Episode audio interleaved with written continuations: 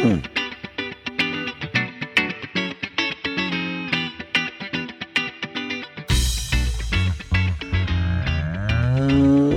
What is up, everybody? This is Dr. Joe Armstrong, and you're listening to the Moos Room. It's just me today. Brad and Emily aren't going to be able to make it. They are at World Dairy Expo, having a good time, learning all sorts of things. Hopefully, some things they're going to bring back to the podcast that we can pass on to you. Since I'm by myself, and hopefully, we're going to have some dairy content coming back from World Dairy Expo, we're going to be beef today, and specifically feedlots. We're going to try a new format. We're going to talk about a top 10 list. And for me, this is my top 10 list of things you should be checking on your feedlot if things aren't going as you expected. Number 10. First up on the list at number 10 is money. You could do a lot right with cattle and still lose money. Taking care of cattle and making money are definitely connected. Keeping cattle healthy and comfortable, definitely connected, but not always mutually exclusive. If you pay too much in the beginning, chances are that no matter how well you took care of those cattle, how quickly you get them to grow, your margin's going to be too small or non existent. And that really comes down to knowing your system, having realistic expectations, setting a break even, mitigating your risk when possible. All those things are, are things that you need to be aware of if things aren't going as well as you expect in your feedlot operation. Number 9. After that, I can't leave out a vaccine protocol. I don't have vaccine protocol high on the list, and I have it here down at number nine because I really do think there's so many other things that are more important. Vaccines are important, don't get me wrong. We definitely need them, but they're not as important as a lot of other things that are going to be on this list. Most importantly is to keep in mind that vaccines are not a silver bullet. Any vaccine can be overwhelmed just by stress or uh, overwhelming amount of the disease. In addition to that, you got to work with your veterinarian to make sure your protocol is on point because vaccines do cause stress. They take energy away from those cattle to feed that immune system so they can respond. And the act of running them through the chute itself is, is stressful.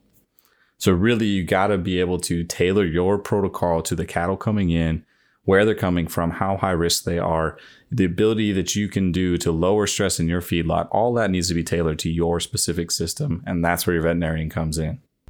Number 8. At number eight, we're talking ventilation.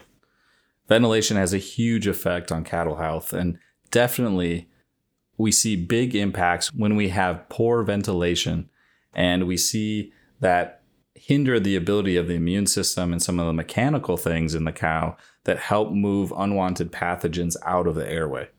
So, proper ventilation helps cool our cows in the summer, but it, more importantly, it keeps fresh air in front of that animal and makes sure that we are not overriding our vaccine protocol by breaking down that first line of defense in the airway, either in the upper airway or in the trachea itself especially in naturally ventilated barns. I see a lot of issues when people in the winter really want to shut things down to keep things warm.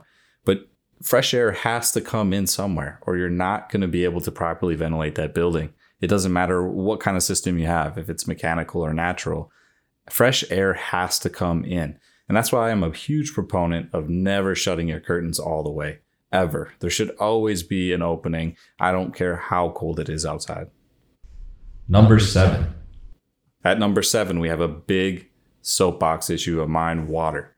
We often forget about water. We often forget it's the most important nutrient in the whole playbook.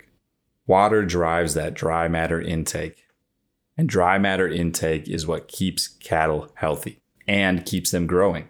If I had the ideal setup and I had my choice, I would always see at least one inch of linear water space per head in every pen.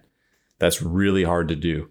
So, in addition to that, we need to think about refill rates. Cattle like to drink big amounts all at once, usually at the same time of the day as everybody else. And so, if that water is not refilling adequately or quickly enough for those cattle to really drink when they want to, you get really, really limited feed intake. That affects your gains everything goes downhill from there. It affects the immune system as well. You get more sick cattle. So, water cannot be forgotten. You got to remember it. Number six. I know this is kind of a, a basic, but it's the source of a lot of our problems on feedlots when I when I go out and I look and see what's going on with a group. Why are they breaking? Why are they sick? Why are they not gaining right? And that's basic, basic husbandry. I know that's a broad topic, but a lot of times when I'm talking about husbandry, I'm talking about uh, bedding because we're already talking about water and nutrition in separate sections of this. And bedding is a huge piece of this. We need clean, dry cattle. Most of the time, when I'm looking for bedding and how bedding has been going on a farm, anybody can put fresh bedding down right before I show up. And I know that happens sometimes if there's time. But I can look at the cattle and I know how the bedding's been. If there's tag on those cattle, which is just manure that's stuck to the hair, I know that there's not enough bedding. And the amount of tag is directly related to how well an operation is doing with their bedding. So it's the, one of the big things I look for when I when I step out. It's easy to assess: are the cattle clean and dry, or are they not? Clean, dry cattle are high performing cattle, and that's what you want to see. Number five.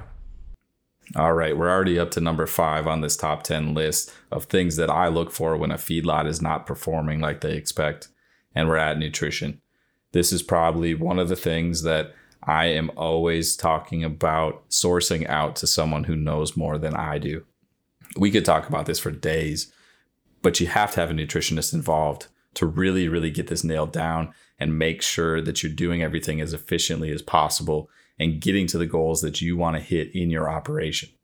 I focus mostly on the things that happen off paper, off paper nutrition, whatever you want to call it, things that don't happen in the ration formulation stage. I'm looking for things like timing, consistency, and then how you make adjustments. We want feed to be delivered at the same time every day, and we want what is delivered to be consistent, consistently mixed, and consistent to the day before. We want a uniform delivery along that bunk so that everyone who has a chance to eat at the same time gets the same nutrition, gets that same mouthful every single bite. I really love seeing bunks that are called daily so that we can manage that and that we can track and see a group's intake, make sure that we're not getting ahead of that group. Like I said, working with a nutritionist is a huge piece of this, getting it right from incoming protocols on the nutrition side to then stepping everything up to where you want to be on the finishing ration. That is all something that that nutritionist is specifically educated to do. And you really, really, really should consider working with one. It doesn't really matter how many cattle you have. A nutritionist is worth their weight in gold. Number four. We're up to number four on this list. Pen space is the next thing on there. With pen space, there's all sorts of different types of buildings and operations, whether you're inside, outside, slatted barns or not. There, there's all sorts of different recommendations out there. It's something you should check in with your veterinarian to see what is best for your operation. So I'm going to make some generalizations here. With slatted barns, those are very, very tricky to get right. Make sure that cattle have enough room to get around also have enough room to get to the bunk, have enough time to lay down, but don't have enough room to hurt themselves and get real rowdy. So talk with your veterinarian about that one. That is going to change and be very specific to each operation, each barn style. In general, if we're talking inside, non slatted barn, we're talking 40 square feet per head. That's what I love to see. That's what keeps the stress low, allows everyone to have their space, and that's where I see the least amount of problems. Outside, completely different game. When we're talking outside space, we're usually talking somewhere between 200 and 250 square feet per animal when we're talking dry lot space outside. There's definitely buildings that have combinations of both. And I like to keep maintain those numbers in between both sides. At times, especially when the weather's difficult, those cattle are gonna be in the barn together and all in there at the same time. So I like to maintain that 40 square feet per head inside and then maintain that 200 to 250 square feet per head outside as well. Those animals are going to need to utilize both spaces all as a giant group. They're not always going to spread out and use both the indoor and outdoor portions of that facility. Number three. Top three on my top 10 things that you should check on your feedlot when things aren't going as you expect. Number three for me I check this constantly. I think it's one of the things that I fight people on the most and and rightly so because it's expensive to get done and to do right. it, it is expensive, but the benefits are there. Bunk space is what we're talking about at number 3. When we're talking newly received cattle, we usually are talking about hopefully having 18 inches of bunk space per head. That seems like a lot, and I know it seems like a lot, but you really, really need everyone to have enough space to get to the bunk without any pressure, get to eating right so they can really take off running. Because usually, when we're talking high stress, we just can't add a negative energy balance to that, or we have to limit it as much as possible to make sure that those cattle don't break. If you don't have enough bunk space, you got to consider trying to add more or reducing numbers in that pen. A lot of times it, it tends to correct itself, which is unfortunate.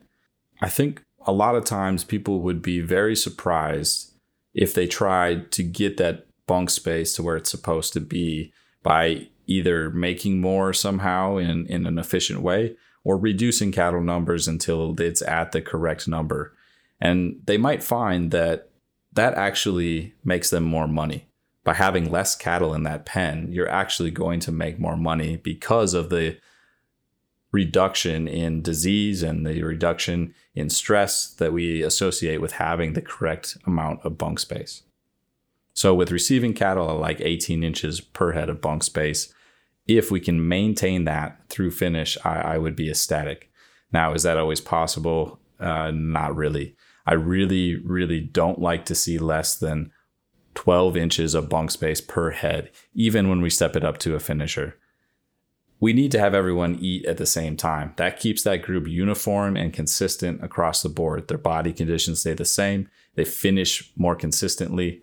A lot of times they can go to the town at the same time. It's just a great choice overall and one of the biggest impacts you can make, uh, especially on receiving cattle, to just have enough bunk space so that everyone can get to the bunk at the same time. Number two. This one is a little hard to make sure, and, and there's a little bit of a lag, which is frustrating. But we're talking about source and sourcing cattle. Buying cattle that are incredibly high risk is just that a high risk. And it really depends on your ability to do the rest of this list very, very, very well. The better you are at basic husbandry, nutrition, having the correct pen space, bunk space, and water, the better off you are and the better able you are to take care of those high, high stress, high risk cattle.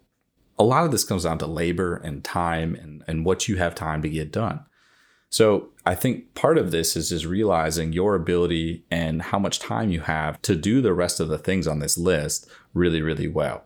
If you feel like you have the time to do all these things extremely well, then high risk cattle might be right for you because then you can have that margin built in, really take care of those cattle, and hopefully not see them break.